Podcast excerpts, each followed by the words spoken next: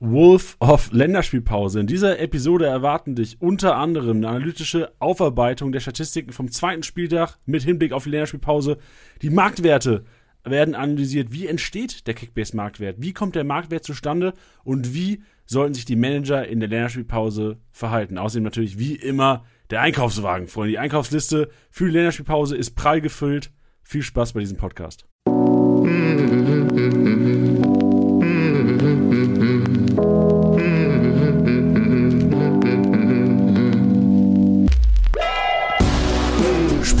Spieltagssieger Besieger, der Kickbase Podcast.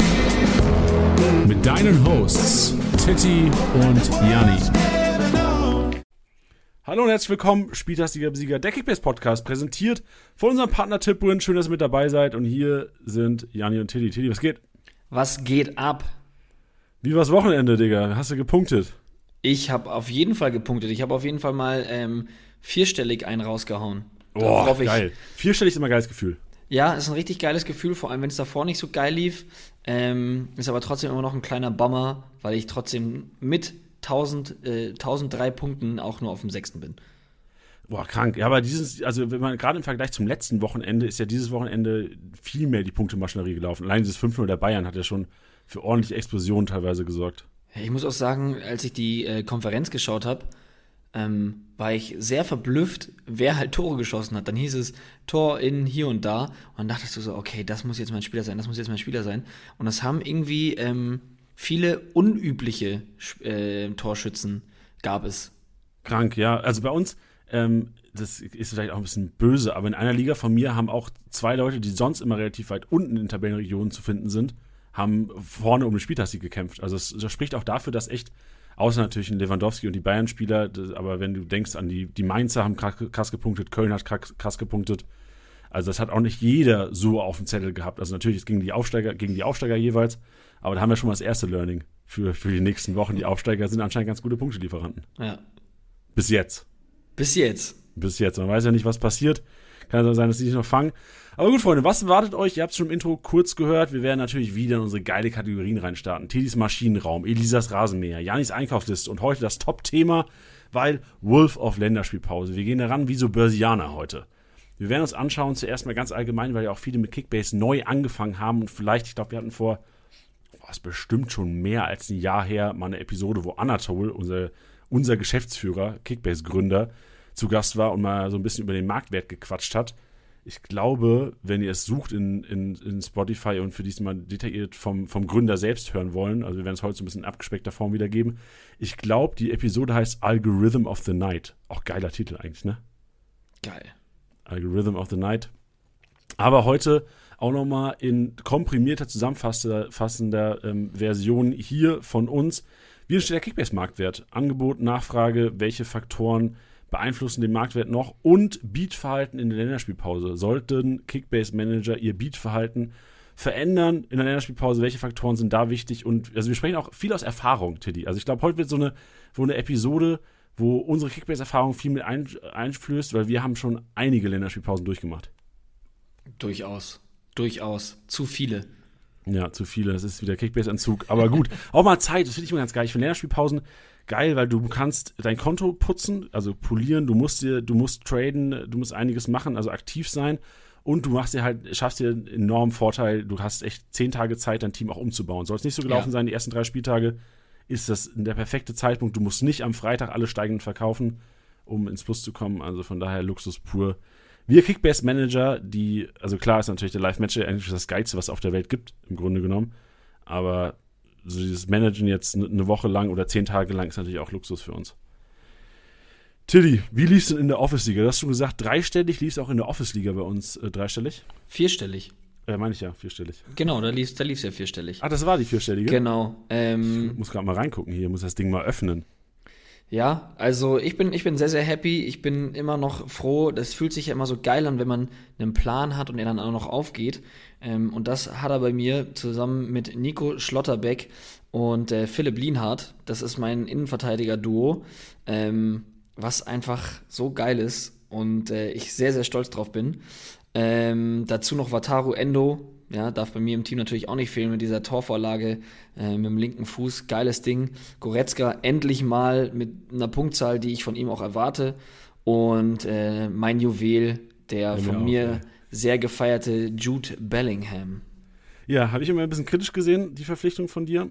Aber Punkte geben dir recht. Also 213 Punkte, Jude Bellingham ist nicht schlecht. Ja, Tiddy, ich sehe gerade äh, 1003 Punkte, Platz 6. Ähm, Elisa, die auch gleich hier ähm, uns joint und den Elisas Rasenmäher euch präsentiert, den bisschen den Nerd Talk, den die Kategorien aufarbeitet, ist auf Platz 5 mit 1085. Und Platz 4 habe ich mal eingeheimst, 1113. Bei ja, Demir bei, das, das sah noch, noch mal besser aus. Demir bei im Team gehabt, Davies im Team gehabt, Hofmann mit einer Bude. Aber sonst, wenn ich runterscrolle, so Herbert Bockhorn war ja so ein bisschen meine Hoffnung. So ein 500k-Spieler, Her- ich liebe auch den Namen, Herbert Bockhorn. Äh, 500k-Spieler, bisschen äh, Player auch, Player 14 Punkte, Soboschlei 25. Ja, was mir so ein bisschen wehtut, ist, dass ich äh, Paulinho noch auf der Bank gelassen habe. Oh, was hat der denn gemacht? ich hatte, äh, der hat 105 Punkte gemacht aktuell. ah, und du hast Kamada aufgestellt dafür, ne? Genau, und ich dachte Ja, mir, komm. ah, Kamada, komm, ähm, äh, jetzt gegen Bielefeld, jetzt wo, ähm, wo Kostic dann nicht dabei war, dachte ich mir so, jetzt ist dein Moment, jetzt kannst du glänzen. Ähm, und hatte lustigerweise noch ein, ein ähm, Angebot vom Transfermarkt, hatte ich mir davor noch reingeholt, dass ich sage, okay, ich sichere den Marktwert und wenn er nicht performt, kann ich ihn einfach weiterhauen. Also da habe ich strategisch ihn auf den, auf den Markt gesetzt, dass ich gesagt habe, okay, ich kann ihn dann direkt nach dem Spiel entweder verkaufen oder halten. Nicht auf den Kopf gefallen, der Kollege Tilo, Ja, ne? ähm, aber ich habe ihn verkauft. Krank.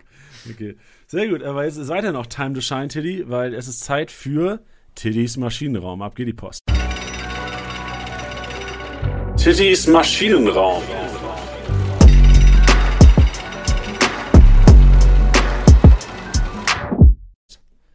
Boah, ballert das Ding. Das ballert immer wieder Tiddy Bühne frei hier äh, in Tiddys Maschinenraum.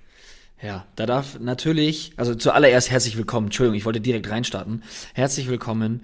Ähm, ich werde euch jetzt ein paar Maschinen des Wochenendes vorstellen. Ähm, eine sehr emotionale und subjektive Kategorie, aber wir haben inzwischen so viele Statistiken und Analysen. Ähm, ja, da darf die, die gewisse Prise Emotionalität nicht fehlen. Deswegen fange ich auch direkt an mit einem meiner Lieblingsspieler in der Bundesliga und das ist Florian Wirz, der U21 Europameister. Denn ich habe mir aufgeschrieben, schmerzfrei und wieder dabei. Ähm, er ist also wieder da. Er muss natürlich jetzt so ein bisschen an die Fitness rankommen. Ähm, nichtsdestotrotz nach seiner Einwechslung erstmal direkt einen Assist verbucht und eine Bude geballert. Ähm, da fand ich es auch geil zu sehen bei der, bei der Bude, dass er da auch nicht auf Diaby ablegt, sondern das Ding selber macht. Äh, ja, da musst du ein Selbstvertrauen haben, da musst du wissen, wo das Tor steht und hat in äh, 25 Minuten 195 Punkte gemacht. Das bedeutet, für seine aktuelle Bundesliga-Saison hat er 35 Minuten gespielt und dabei ein Tor geschossen und zwei Torvorlagen gemacht. das, ist, krass, das hört sich richtig krank an. Rechne das mal hoch auf eine Saison, Digga. Ja, wirklich, traue ich mich fast gar nicht. Gib dem mal 90 Minuten. Gib dem mal 90 Ja, Minuten. nee, deswegen, also das ist, das ist immer so geil zu sehen an so jungen Spielern, dass, ähm, ja, wenn die, wenn, wenn die eh schon so ein Grund, so ein, so, ein, so ein krasses Fundament an einem guten Fußballer haben und du dann einfach live mitverfolgen kannst, wie sie einfach immer noch besser werden. Und Nee, das ähm, passiert bei Florian Wirtz und das, äh, ja, ich, ich möchte jetzt nicht diese großen Sachen wie bei Harvard schon sagen mit Jahrhunderttalent und weiß ich nicht was, aber Florian Wirtz ist auf jeden Fall ganz, ganz speziell und darf vor allem nach dem Wochenende und 195 Punkten in 25 Minuten auf gar keinen Fall im Maschinenraum fehlen und deswegen ist deswegen auch der Headliner sozusagen bei mir. Ähm, dann habe ich mich noch an jemanden bedient, der einen richtig geilen Punktedurchschnitt hat, den ich nicht erwartet hätte. Ein Spieler, den ich mir vor der Saison niemals ins Team geholt hätte, bin ich ganz ehrlich. Ähm, Punktedurchschnitt 196, Marktwert unter 10 Millionen. Janni, von wem ist die Rede? Was? 196er Punkteschnitt? Ja, Äh, keins? yes. Florian Keins.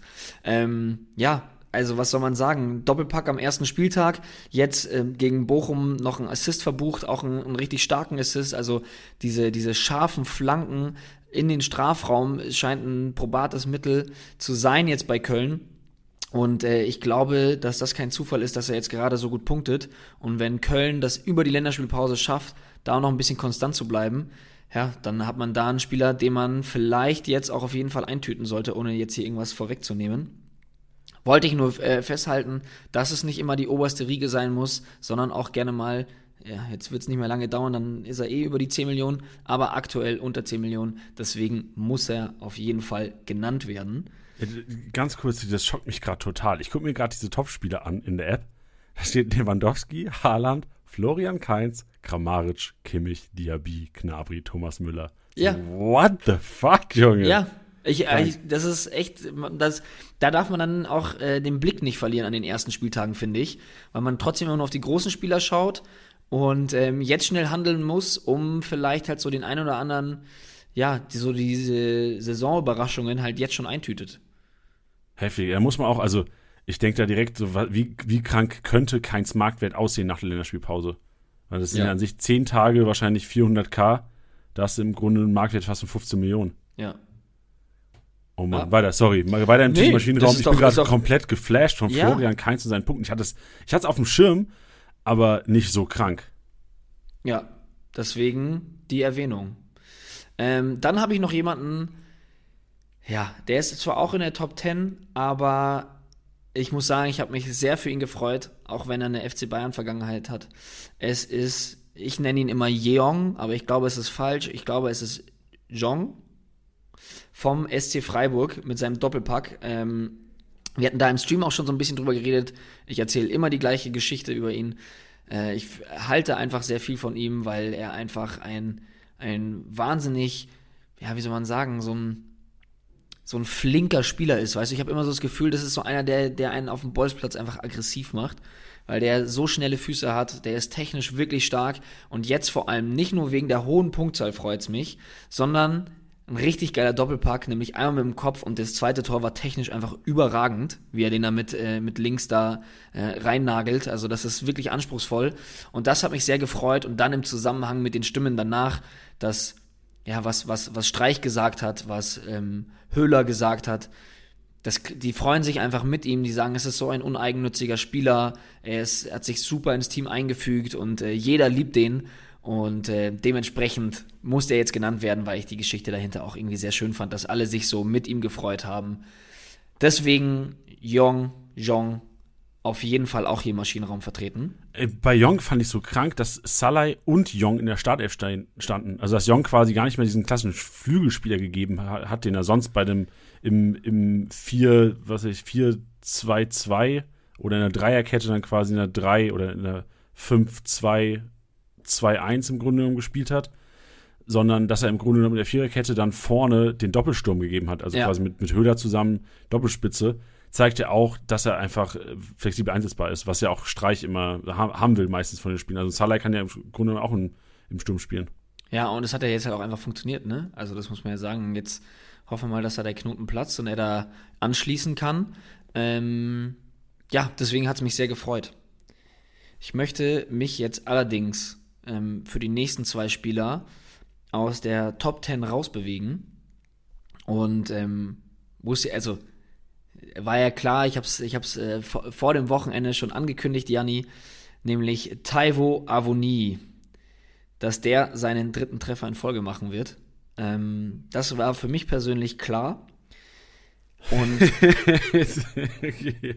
Geil. Ja, also die Leute, die, die vielleicht mal bei, bei Sky am Freitag reingeschaut haben, ähm, in unsere Sendung, jedes Mal 15.30 Uhr, wer wird MVP? Da hatten wir schon drüber geredet. Ähm, ihr könnt dann live auf Sky Bundesliga 1. Könnt ihr nächste Woche Freitag auch gerne einschalten und gucken, was wir da so fabrizieren. Aber wer da reingeschaut hat und ähm, vielleicht ein, einer der seltenen Male meinen Worten, ähm, ja, falls sie irgendwo Anklang gefunden haben und jemand Avonie aufgestellt hat, deswegen gern geschehen. Ähm, richtig geiles Tor, Zusammenspiel mit Max Kruse, wir hatten da auch schon drüber geredet, ähm, dass, dass gerade das Spiel total auf die beiden ausgerichtet ist. Es hat jetzt super funktioniert gegen Gladbach ähm, und äh, was für mich eigentlich noch viel geiler war als dieses super Tor, was sie geschossen haben, war, ich, äh, das kann man auch in den Highlights, ist das glaube ich drin auf YouTube, äh, dieser eine Zweikampf, den er mit Nico Elvedi hatte. Wie er einfach mal Nico Elvedi einfach abschüttelt. Also der Typ ist einfach ein, ein Monster. Oder auch Maschine. der ist wirklich der Inbegriff einer Maschine. Deswegen ist er hier jetzt auch wieder am Start. Und jemand, zu guter Letzt, ähm, Al-Gadoui. Al-Gadoui, ich hatte erst so ein bisschen so ein schlechtes Gewissen, weil immer öffentlich nach einem neuen Stürmer für Stuttgart gesucht wird. Jeder weiß es, ähm, Kalajdzic jetzt noch ein bisschen länger raus ähm, und es wird offen kommuniziert, dass noch dringend ein Stürmer gesucht wird. Und ich hatte so ein bisschen, es tat mir so ein bisschen leid, weil er derjenige ist, der halt in, in drei, also der Kalajdzic Ersatz ist und in drei Spielen zwei Tore und einen Assist gemacht hat. Man muss dann aber auch fairerweise sagen, langfristig, ja, ist es halt ein bisschen schwierig, ähm, dass, dass du merkst bei dem ab äh, ja, so der 50., 60. Minute, dass da nicht mehr so viel im Tank drin ist.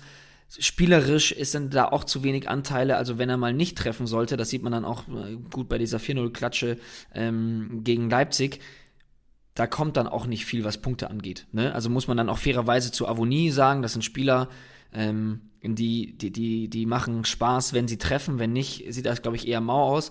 Aber ich wollte es trotzdem äh, nicht nicht unerwähnt lassen, dass Al da gerade seinen äh, Joker-Einsatz beziehungsweise sein, seine Rolle als Ersatzspieler ähm, perfekt ausfüllt jetzt über die ersten drei Spieltage. Und das ist für mich auf jeden Fall eine Erwähnung im, im Maschinenraum wert. Ja, safe. Also bei beiden, Aoni und Al habe ich beiden, bei beiden so ein bisschen Angst, weil die halt, wie du gesagt hast, die müssen treffen, um zu punkten. Die sind wenig quasi im Spiel irgendwie involviert. Ähm, aber auch bei Al also ich, ich würde ihm auch so ein bisschen die Bundesliga-Qualität, also ich würde sie nicht ihm absprechen, aber also ich bin mir auch sicher, die haben äh, jetzt von, von Wolfsburg einen Bäcker verpflichtet. Ich kann mir nicht vorstellen, dass äh, Mahmoud direkt in der, in der Startelf steht für Al in den nächsten Wochen oder nach der Lernspielpause. Aber ähm, kann schon sein, dass da heute oder morgen eventuell noch jemand verpflichtet wird, wie du gesagt hast. Ja. Stark. Genau. Das wäre es auch schon. Ey, der Maschinenraum ist, ist vollgestellt. Geil, sind einige Maschinen drin und ähm, jetzt haben wir das Emotionale, die emotionalen Maschinen abgerissen. Jetzt geht's zum Nerd Talk, meine Damen und Herren. Gehen wir zu Elisas Rasenmäher. Elisas Rasenmäher.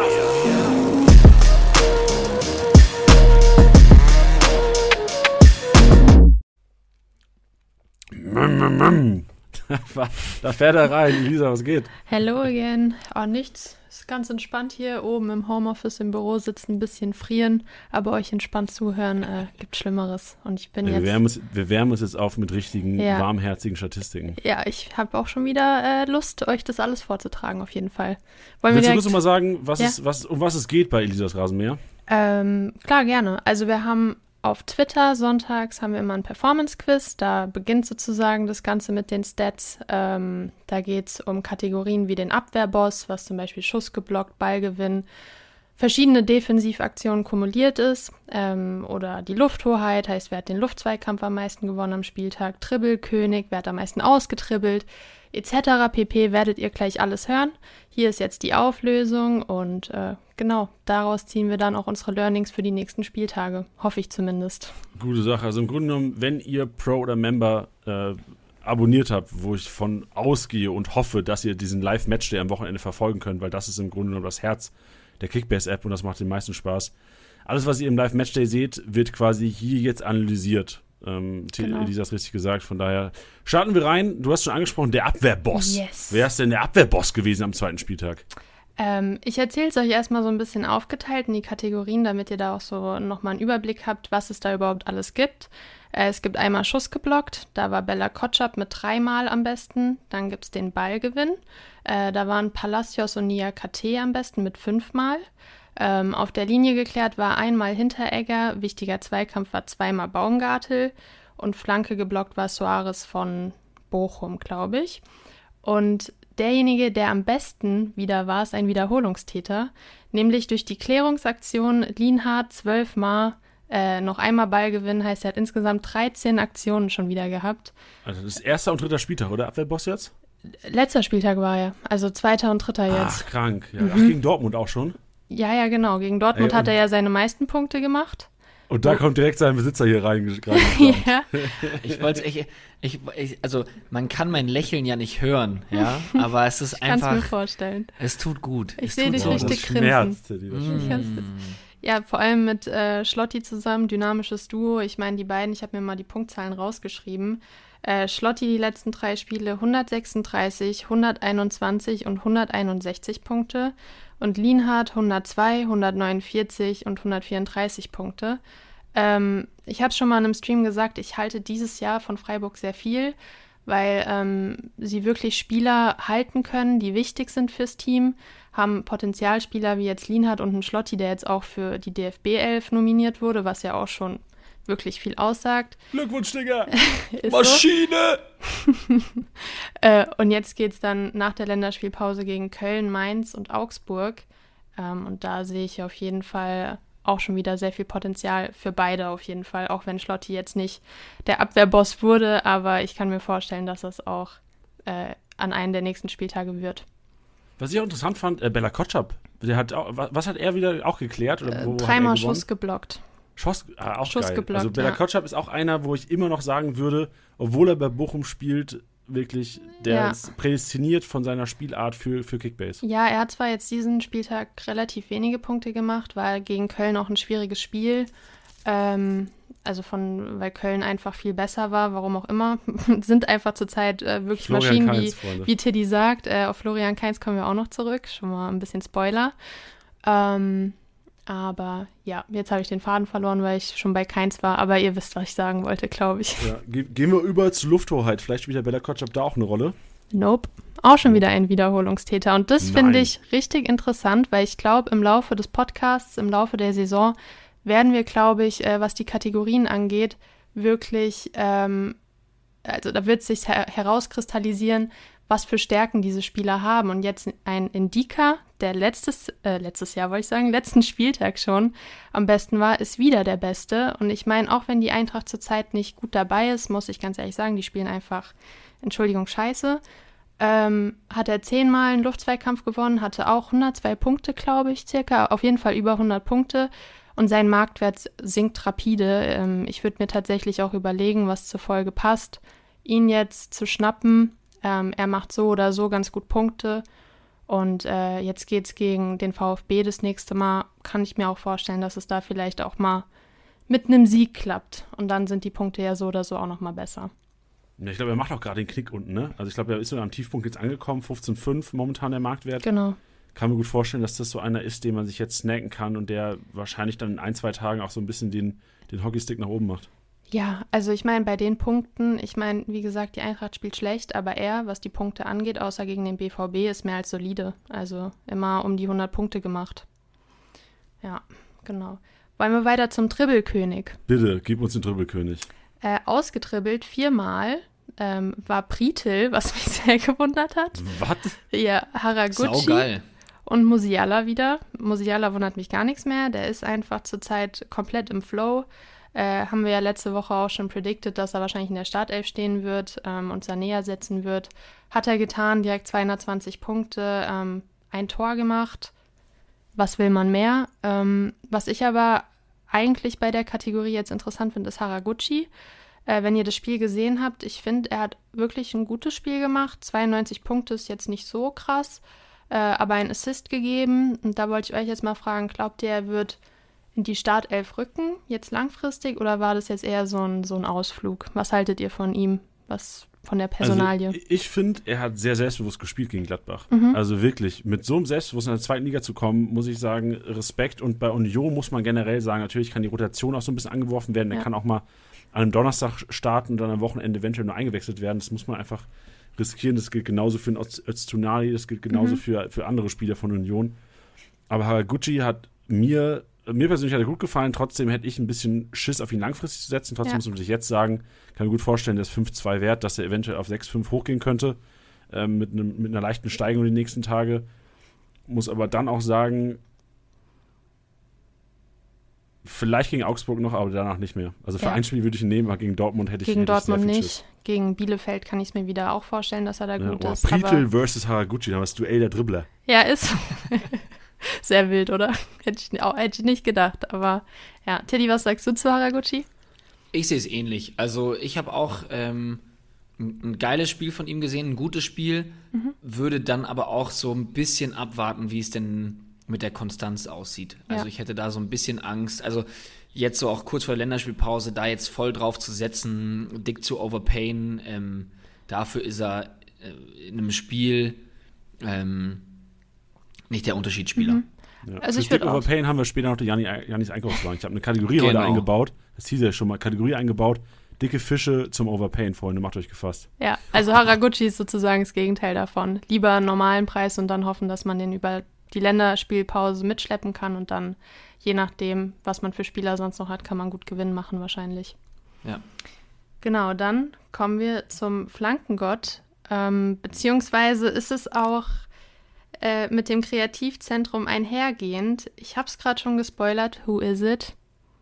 Kein C. Was? NG, Kein oder? Was? Ich dachte Yes. schon N NG, Nico Gieselmann. ja, ich, ich war auch gerade so, what? ja. Hä? ich dachte, ich dachte äh, kein C. Ja, ist richtig, ist richtig. Ach so. Ich habe es akustisch nur nicht verstanden. Ich wollte nur mal Nico Gieselmann hier nochmal reinschmeißen. Nein, Florian Kainz is it. Ähm, er hat fünfmal geflankt ähm, und beim Kreativzentrum hat er auch zweimal die Großchance kreiert und fünfmal eine Torschussvorlage gegeben. Heißt sieben Aktionen, beziehungsweise mit der Flanke zusammen zwölf Aktionen. Ähm, Tiddy hat es schon gesagt, 196 Punkte im Schnitt. Äh, am vergangenen Spieltag 217 Punkte, wenn mich nichts täuscht, nur mit einer Vorlage. Aber da sehen wir ja jetzt, wo die Punkte herkommen mit der Großchance und Flanken etc. Ähm, und ich finde es insgesamt, der FC ist eine sehr interessante Mannschaft. Äh, Baumgart steht ja allgemein dafür, dass er äh, für mutiges Spiel steht, dass er junge Spieler einsetzen möchte. Hat man jetzt auch gesehen mit Lemperle, dass er da reinkommt und das Selbstbewusstsein hat, das Ding zu machen. Ähm, keine Ahnung, wie lange auf dem Platz stand, 20 Minuten vielleicht. Und ähm, die waren auch gegen die Bayern stark. Und ähm, da ist wieder meine Frage an euch. Ich persönlich glaube schon, dass der FC diese Saison ganz gut sein kann. Besser auf jeden Fall als die letzte, da waren sie auch in der Relegation. Ähm, aber gerade so Personalien wie Keins, knapp 10 Millionen, ähm, oder auch ein Schmitz, knapp 6 Millionen, da würde ich jetzt auch in der Länderspielpause draufgehen. Ähm, könnt ihr, Ja, also wie seht ihr es? Mein, mein Take ist so ein bisschen, also ich würde es differenzieren bei den Kölnern. Mhm. Also aus Aktionärsicht, also wenn ich jetzt komplett äh, Börsenspiel machen würde, klar, rauf die Kölner, die werden krank steigen. Ähm, wahrscheinlich genauso wie die Mainzer über die Länderspielpause. Ja. Und muss auch sagen, also, aber dann aus Managersicht, wo ich sagen will, strategisch auch aufstellen, habe ich ein bisschen Schiss vor. Natürlich muss ich sagen, Keins, den, den werde ich vor, später auch noch auf jeden Fall nochmal raushauen, weil Ja. das ist so für mich so der, der Mini-Kimmich der, der Kölner, der im Grunde genommen alles macht und immer für, für Gefahr sorgen kann. Trotzdem sage ich, Köln performt über momentan. Mhm. Also das ist äh, gerade auch vielleicht auch so ein bisschen der Baumgartel-Hype dann, als, äh, der Baumgart-Hype, sorry, der Steffen Baumgart-Hype, Steffen Baumgart, ne? Ja, ja, Baumgartel ist Ja. Union, IV, Ja, genau, bisschen richtig, confusing. Richtig. Ja, ja, ist schlimm. Es gibt ja auch einen Baumgartner und einen Baumgartlinger, Äh, das ist ja. ja ganz schlimm. Zu viele Bäume. Das sind wie Ja. Entwicklungen bei Pokémon. Richtig.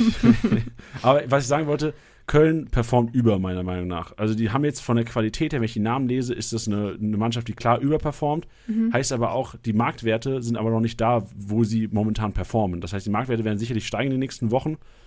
Kann mir gut auch vorstellen, dass nach dem Spiel gegen Augsburg, wo ich jetzt auch erwarten würde, äh, nee, gegen, gegen Freiburg geht's, dann Freiburg, ja, aber gegen Leipzig, genau. Eintracht sind schon Genau. härtere Gegner dann auch. Sind schon härtere Gegner, genau. Aber deswegen würde ich dann, wahrscheinlich dann, würde ich sagen, in zwei, drei Wochen steigen die sicherlich noch gut, die Marktwerte. Dann, smarter Manager verkauft die dann am besten teuer an die Konkurrenz. Oder ähm, wartet das Freiburg-Spiel ab, wenn es da gut laufen sollte, Ja. dann kurz vorm Leipzig-Spiel äh, verhökern oder halt, sobald sie dann sinken nach dem Spiel. Ähm, deswegen, also mein Take ist, Köln performt über momentan. Die Marktwerte sind aber noch so, wie sie beim, Köl- bei, beim klassischen FC sind, wenn sie um Platz 12 spielen gefühlt. Deswegen, die nächsten zwei, drei Wochen steigen krank. Dann wird Köln sicherlich auch wieder ähm, schlechteren Fußball spielen und auch weniger Ballbesitz haben, weniger Offensivaktionen. Und ähm, deswegen, ich glaube, Köln, der FC bleibt sich treu und bleibt unkonstant. Okay. Ich würde es tatsächlich nicht ganz so kritisch sehen. Ähm, ich würde es aber auch so machen, wie du gesagt hast. Freiburg ist für mich als Kickbase-Managerin ein, ein Schlüsselspiel. Je nachdem, wie sie da performen werden, weil es äh, vermeintlich Mannschaften auf Augenhöhe sind. Je nachdem ähm, würde ich sie dann behalten oder nicht. Aber es hängt ja natürlich auch davon ab, was für Kapazitäten das Kickbase-Team allgemein hat, ob man überhaupt äh, jetzt ein Keins verkaufen kann, ob man da Alternativen hat. Aber an für sich glaube ich schon, dass Köln unter die Top 10 kommen kann. Also ich sehe das, ich sehe das ähnlich wie Elisa. Ich glaube nicht, dass es so, ein, so einen krassen ähm, Abfall von der Leistung geben wird. So klar, wenn man, wenn man sich dann ähm, größere Brocken wie dann Leipzig oder so anschaut, ähm, ja, da, da, muss man natürlich abwägen, ob man sie dann aufstellt oder nicht. Und ich glaube auch, dass sie dieses komplette Pensum nicht über die komplette Saison mhm. ähm, rausballern werden. Also wenn du jetzt gerade mal auf den jetzigen Spieltag schaust, sind 1593 Punkte. Und da bin ich allerdings wieder auch so bei, bei Janni. Also da sind halt Leute mit einer 138, ähm, Tim Lemperle, Luis Schaub mit 129. Das ist halt ein Ausnahmespieltag, meiner Meinung nach. Mhm. Ähm, aber ich nur mal als Beispiel, ähm, ein Duda, auf den jetzt sehr viel gesetzt wird, ähm, laut Baumgart, ähm, ein Hector, ein Keins und ein Skiri würde ich, wären ja, Personalien bei Köln, wo ich sagen würde, ähm, die können vielleicht über längere Zeit Sinn machen. Okay, interesting. Dann gehen wir mal weiter zur Passmaschine und da ist ein großes Comeback gewesen. Wer wird es wohl gewesen sein? Oh, wenn es ein Comeback schon heißt, oh Gott. Comeback, ich sag Kimmich. No, no, no, no, no. Comeback. Wer, wer ja. ist wirklich der Rohpunkt schlechthin? Ja, sag ich doch, habe ich ja schon gesagt. No. Ah, ich weiß es. Ich weiß Sag es. Tiddy. Ich weiß es, weil ich in den Live-Match geschaut hatte und er nach kürzester Zeit schon 70 Punkte hat. Das ist Rafael Guerrero. Richtig, richtig. Na, krank. Ja.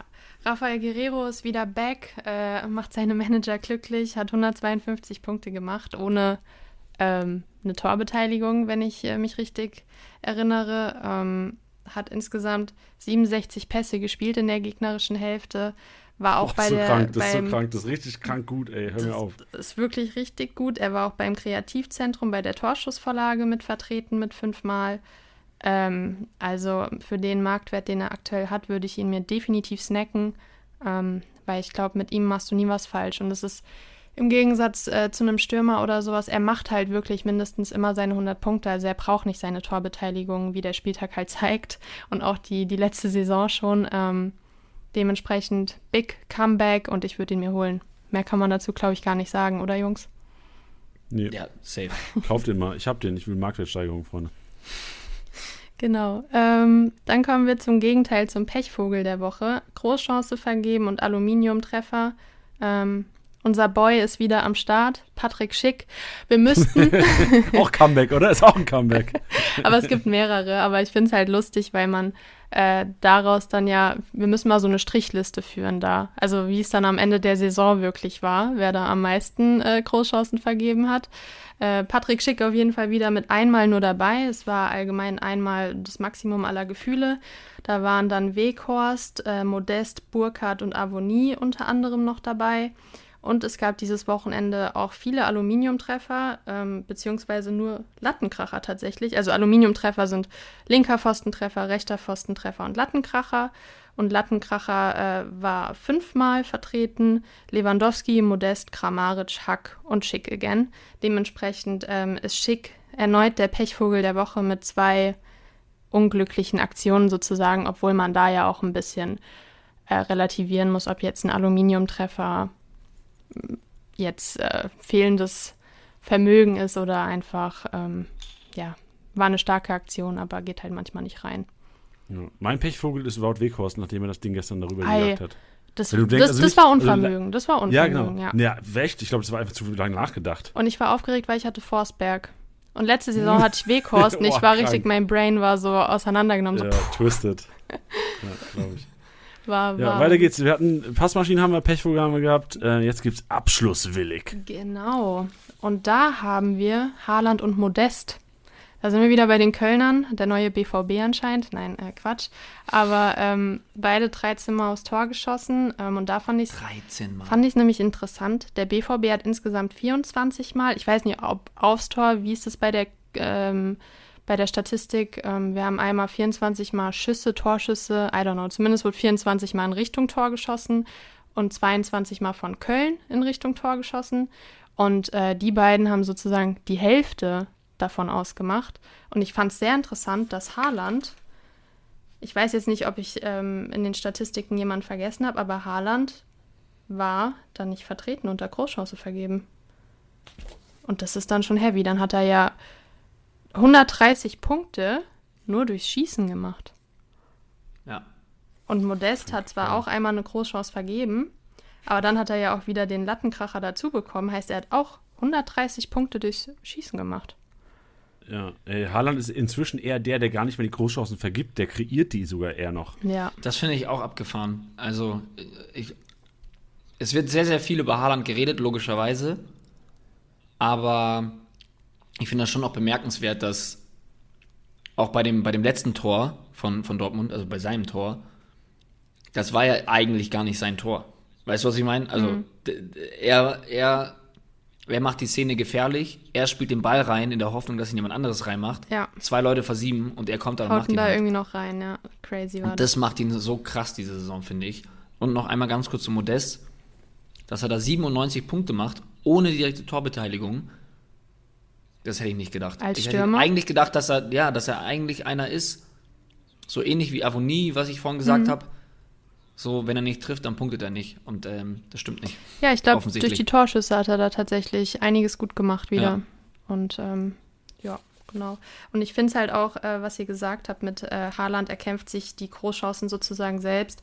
Das fand ich bei Avonie jetzt, ähm, weil du ihn gerade genannt hast, diesen Spieltag auch so. Da tankt er sich einmal gegen LW die so krank durch ähm, und hat sich quasi die Chance selbst kreiert, aber vergibt sie dann halt leider. Äh, geht dann für so eine starke Aktion am Ende halt mit leider minus fünf Punkten raus, aber das darf man dann natürlich nicht vergessen, dass das eigentlich auch mega stark von den Stürmern dann teilweise erst rausgeholt wurde. Ja, safe, auf jeden Fall. Jetzt ähm, kommen wir zu der Kategorie, wo ich auch gerne noch so ein bisschen diskutieren würde, weil es geht um die Torhüter. Und da haben wir, das habe ich ja letzte Woche schon ein bisschen angeteased, äh, nur die Defensivaktion, also Abwehraktion von den Torhütern, also nicht äh, erfolgreicher Abwurf etc. Heißt, ähm, wenn ich es jetzt nochmal kurz äh, vorlese, Faustabwehr, Schuss gehalten, Ball abgewehrt, Ball weggeschnappt, Flanke abgefangen, erfolgreiches Rauslaufen und Parade. Und Also die Rohpunkte der Torhüter. Genau, genau. Und ähm, da war der beste Torhüter äh, tatsächlich Oliver Baumann. Ähm, 13 Aktionen gegen den BVB, hatte auch 160 Punkte und da könnten wir jetzt wieder unsere klassische äh, Torwart-Diskussion starten, äh, Torhüter gegen starke Mannschaften ausstellen oder nicht. Äh, mit Oliver Baumann hat es auf jeden Fall geklappt. Ähm, ohne zu Null-Bonus so viele Punkte. Ich kann es euch aber gerne auch nochmal kurz unterteilt vorlesen. Faustabwehr war Schwolo zweimal, Schuss gehalten Baumann neunmal, ähm, Ball abgewehrt gab es tatsächlich keinen. Ball weggeschnappt Baumann und Gikiewicz einmal, Flanke abgefangen Riemann einmal und erfolgreiches Rauslaufen Kobel zweimal, Parade Baumann dreimal. Heißt 13 Mal Baumann. Boah, krass. Krank, der hat doch einiges rausgefischt, ey. Ja, Vor allem, vor allem auch bei dem, ich möchte nicht ständig über dieses Tor reden, aber bei dem, bei dem äh, dritten Tor von Dortmund, wie er da auch schon zweimal Ja. hält, ist einfach unfassbar. Also wie unglücklich muss es sein, dass du den dann noch kriegst. Ja. Also es war, glaube ich, für ihn sehr frustrierend. Aber für uns Kickbase-Manager war es am Ende, war seine Leistung echt äh, die Kirsche auf der Sahnehaube Ja, sozusagen. aber zeigt ja auch gerade, du hast ja vorhin gesagt, so, da musst du eigentlich nur eins zu eins zusammenrechnen. Haaland die meisten Torschüsse, Mhm. hat irgendwie 130 Punkte nur durch Torschüsse gemacht. Wer hat die meisten Punkte gemacht, Ja. Rohpunkte? The Goalie. Ja. Also heißt für mich, nächstes Spiel, ich glaube Dortmund spielt gegen Leverkusen nach der Spielpause, Lukas Radetzky wird die meisten Rohpunkte machen. Ja, ist dann eigentlich fast so, äh, könnte man draus schließen, muss man natürlich nicht, aber dass man dann halt den Torwart aufstellt, gegen den dein Stürmer spielt. Also wenn dein Stürmer sozusagen viel drauf schießt, aber dann macht er ja kein Tor am Ende. For- Forget about it, nee, macht keinen Sinn. Aber bei dem Spieltag, Forget about it. Bei dem- aber das ist eine Absicherung. bei Wenn dem er keine Spieltag Bude macht, hast hättest du du wenigstens keinen gemacht. Torhüter. Hättest du Haaland aufgestellt und Baumann, hättest du viele Punkte Ja. gemacht. Da wär's auf Ja, man muss halt sagen, also, aber wenn man jetzt so denken würde, also ich glaube, das kannst du so nicht pauschalisieren, aber das ist eine Tendenz auf jeden Fall, weil Schwolo 13 Punkte, der hat einen Schuss gehalten gefühlt, nee, der hat einen Schuss nur gehalten, das ganze Spiel. Lever hat es halt reingemacht. So, und dann, Ja. da kann es ja auch genau mal so laufen. Es gibt auch Spiele, wo, also, Klar. das ist kein, das ist kein Rezept. Nein, so, das du nicht der Apotheke, das Ding heute hier, das ist einfach nur eine Empfehlung. Ich meine, wir hatten ja letzte Woche auch äh, angesprochen, Lienhardt gegen BVB, dass man äh, daraus ziehen kann, ähm, dass man jetzt IVs gegen äh, starke Mannschaften aufstellen soll, in Anführungszeichen. Ich meine, Boyata hat auch das Gegenteil bewiesen. Also wenn man dann halt am Ja, Ende gegen eine Hertha ist starke Mannschaft, so- ja, das muss man Ja. halt dann gucken, wie stark die Mannschaft gerade drauf ist und jetzt nicht pauschal einen IV ausstellen, sondern den IV, der gerade halt gut drauf ist und dann gegen die starken Mannschaften auch abliefern kann, wie ein Lienhardt gerade, auch wenn er komplett äh, überthematisiert wird gerade, aber der ist halt echt eine Maschine zurzeit und Ja. deswegen. Fand ich aber dann erstaunlich, wenn man da noch mal kurz einhakt, Posch und Vogt gegen, gegen äh, Dortmund komplett schlecht gepunktet. Mhm. Also, aber wahrscheinlich auch einfach nicht in Zweikämpfe gekommen. Also, vielleicht war es einfach Grund eine schlechte Performance. Also, hätten sie ein überragendes Spiel gemacht, hätten sie bestimmt auch guten Kickbase gepunktet. Also, wenn die Zweikampfwerte, Ja. glaube ich, von Vogt waren auch miserabel und von Posch. Ja, es hängt ja auch ein bisschen davon ab, jetzt zum Beispiel, ähm, ein Lienhardt klärt halt auch viel mit dem Kopf oder ein Indika zum Beispiel, wie äh, die gegnerische Mannschaft halt spielt. Das ist ja auch dann äh, logisch. Wenn sie viel mit richtig, Flanken ja. spielen, dann kriegst du halt viel Luftzweikampf gewonnen. Yes. Stark. Das, das war die Wand. Das war die Wand. Yeah. Elisa, vielen, vielen Dank für deinen äh, für den Nerd Talk wieder hier heute. Sehr gerne. Bis zum nächsten Mal. ciao, ciao. Bis nächste Woche. Mach's gut. Tschüssi. Tschüssi. So, Leute, dann sind wir wieder ähm, im, im altgewohnten Duo. Ich finde es immer richtig erfrischend mit Elisa. Also natürlich nichts gegen dich natürlich, aber äh, mega Keine, so auch. Also, ist ja keine was, Sorge, mir geht's genauso. Ja, Geil, sehr gut. Gut, ähm, quatschen wir unser über, über unser Main-Topic heute, über die Marktwerte, über die Länderspielpause. Ähm, ich habe mir gedacht, ich habe das schon im Intro mal kurz angeteased, ein kurzes Intro, wie Marktwerte überhaupt entstehen. Also im Grunde genommen so Grundstudium, BWL, erste Vorlesung ähm, oder wahrscheinlich auch zweite Vorlesung. Angebot und Nachfrage bestimmen den Preis. Jetzt, man muss aber sagen, nicht nur diese zwei Faktoren bestimmen die genaue Entwicklung des Marktwerts, denn auch äh, ähm, der Marktwert ist wichtig, also äh, in Relation. Ich habe dann ein ganz gutes Beispiel. Ähm, Im Grunde genommen kann man es vergleichen. Lewandowski wird genauso oft gekauft wie, jetzt mal ein, ein Beispiel wie Keins. Also äh, komplett aus der Luft begriffen, 90% aller Märkte geht Lewandowski runter, 90% aller Märkte geht äh, Keins runter und werden jeweils gekauft. Natürlich steigt Keins in Proportion zum Marktwert mehr. Also äh, gleich, aber in proportional zum Marktwert natürlich dann äh, mehr als in Lewandowski. Lewandowski steigt dann wahrscheinlich 50k und in, in Keins könnte dann wahrscheinlich 300k steigen, wenn, wenn, wenn das so der Fall wäre. Die Zahlen sind rein aus Luft begriffen. Äh, es geht nur um die, um ein Beispiel, um euch das so ein bisschen zu verbildlichen.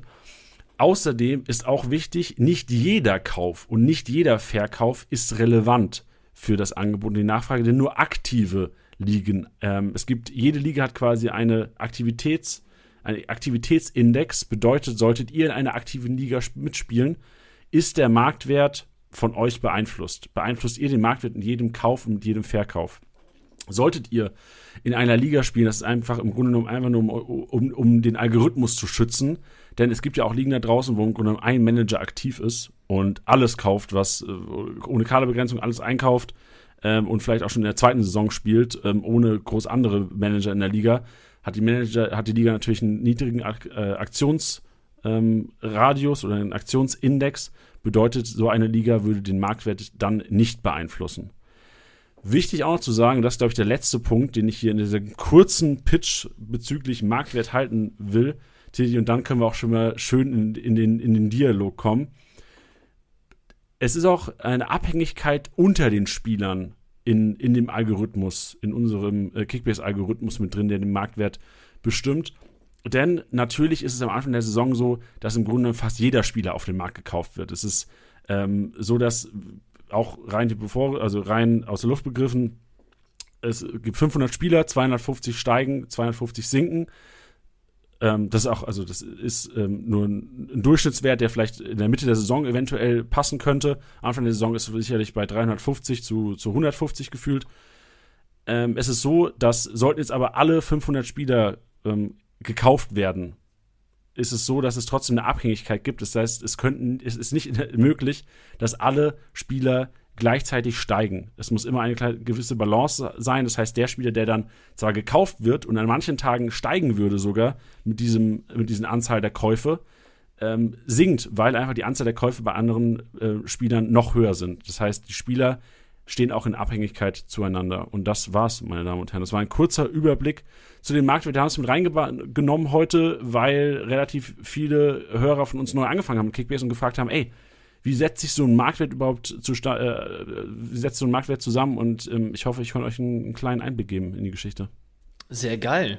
Also bei einem Referat hättest du jetzt bei mir äh, ein großes Lob bekommen. Weil du hast total frei gesprochen, es war total nachvollziehbar. Ungefähr so wie beim äh, Politikduell gestern Abend. Jetzt musst du nur noch ein Handout rausgeben mit so einem Lückentext, den die Leute ausfüllen Richtig, können. richtig. Es gibt keine Zusammenfassung, es gibt kein Handout und äh, für weitere Fragen stehe ich auch nicht zur Verfügung. Top. Gehen wir zur Marktwertentwicklung, weil jetzt wollen wir Manager natürlich wissen, ja, jetzt wissen wir zwar, wie der Marktwert sich zusammensetzt, ähm, aber wir wissen noch nicht, oder vielleicht wir wissen es von euch schon, wieder haben viele Länderspielpausen schon hinter sich. Wie entwickelt sich der Marktwert über die Länderspielpause, Tiddy? Oder was, wie, was antizipierst du, wie er sich entwickeln könnte? Ja, also was ja grundsätzlich, ähm, was, was ja jeder weiß, ist, dass die Marktwerte von den Spielern sehr, sehr steigen, sehr, sehr steigen, das klingt total blöd, äh, stark steigen, sagen wir es so, die jetzt auch an dem Spieltag vor der Länderspielpause performt haben. Also wenn ihr da Leute habt, die getroffen haben, wir hatten jetzt vorhin so ein bisschen davon abgeraten, aber deswegen erwähne ich sie auch konkret, äh, ein Schaub, ein Lemperle, das sind Spieler, bei denen ihr jetzt sehr viel Spaß haben werdet, weil da steht jetzt ein grüner Balken im, im Profil und da werden dann die Leute natürlich draufgehen. Ich glaube aber, dass man da natürlich vorsichtig sein muss, ähm, weil sich das sehr schnell auch wieder regulieren kann, wenn die Leute dann merken, okay, ah, er spielt ja gar nicht doch, also er spielt doch gar nicht so viel, ähm, vielleicht ähm, ähm punktet er dann äh, gar nicht so viel, wie ich mir dachte, weil er ihr letztes Spiel so gut performt hat. Deswegen grundsätzlich ist es so, dass viele erstmal steigen, ähm, aber ich glaube, dass jetzt durch viele Unterperformer auch einige, sag ich mal, Hochkaräter ähm, auch noch fallen werden. Was wir jetzt natürlich noch für eine Sonderrolle haben in, in, in dieser Länderspielpause ist, ist, dass wir ja noch das Transferfenster haben. Also es gibt noch Transfers innerhalb der Liga, aus der Liga raus, in die Liga rein. Ähm, da muss natürlich auch immer schauen, wie, wie krass ist das jetzt äh, beeinflusst, weil ich glaube, dass da auch noch äh, einiges in Bewegung kommt. Ja, also im Grunde genommen, äh, mein Take ist immer Länderspielpause ähm, am Anfang. Viele haben Kapital, viele Umbrüche. Das heißt, Spieler werden überproportional steigen als in der normalen Woche, weil Freitagabend nicht, nicht, nicht ähm, im Plus sein muss. Du kannst im Grunde genommen, sollte keine Kaderbegrenzung vorhanden sein, kannst du dir 50 Leute ins, in den Kader holen. Sonst ist natürlich immer, so mein Take ist immer Kaderbegrenzung ausnutzen. Vor allem in der Länderspielpause, alles was steigt, mit ins Team holen.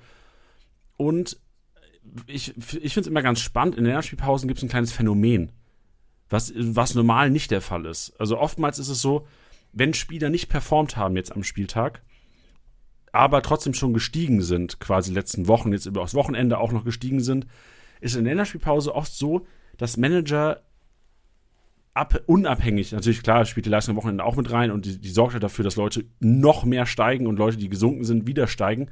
Aber Leute, die gestiegen sind die letzten Tage vor dem Spieltag und durch den Spieltag durch noch gestiegen sind, dann vielleicht jetzt klar nicht verletzt sind, keine rote Karte gefangen haben, jetzt nicht irgendwie 10, 20 Punkte nur gemacht haben, aber vielleicht so 50, 60 Punkte gemacht haben, nicht mega enttäuscht haben, trotzdem krank weiter steigen, weil jetzt die Aktionäre da draußen aktiv sind. Das heißt, Leute kaufen Spieler ein, nur um Profit mit ihnen zu machen. Ja. Und dieses Phänomen, ich weiß gar nicht, ob es ein Phänomen ist, aber es ist einfach was Unnatürliches, weil das in einer normalen Woche, wenn Freitag wieder Bundesliga wäre, nicht passieren würde. Und ich glaube, das müssen wir Kickbase-Manager auf dem Schirm haben, dass jetzt beispielsweise, boah, mir fällt jetzt kein, da bin ich schlecht vorbereitet. Ich habe jetzt keinen Namen vorbereitet, der äh, Rustic. Ich, weil ich ihn einfach im Kopf hatte. Rustic hat nicht krank performt gegen Bielefeld. Ich glaube, der hat 90 Punkte gemacht, war in Ordnung, aber der wird jetzt einfach weiter steigen, weil er einfach steigt und Leute ja. ihn kaufen, weil er im Marktwert steigt. Also das ist, ähm, da, da müsst ihr krank differenzieren. Das wäre jetzt in der Woche, wo Freitag wieder Bundesliga wäre und Frankfurt ähm, keinen leichten Gegner hätte, ähm, wahrscheinlich anders. Ja. Ja. Und ein anderes Phänomen, was, das ist auch kein Phänomen, Freunde, ich muss aufhören, ich muss aufhören zu übertreiben, auf jeden Fall manchmal. Ich bin, ich bin nah immer an der, an der Klippe, Freunde. Ähm, dieses, ähm, eine Besonderheit, das trifft, glaube ich, besser, diese Besonderheit, ähm, ich habe vorhin mit Anto gequatscht und Anto hat gesagt, er ist auf, auf der Suche nach den goldenen Perlen. Und die goldenen Perlen, so, das sind Spieler, die gesunken sind die ganze Zeit.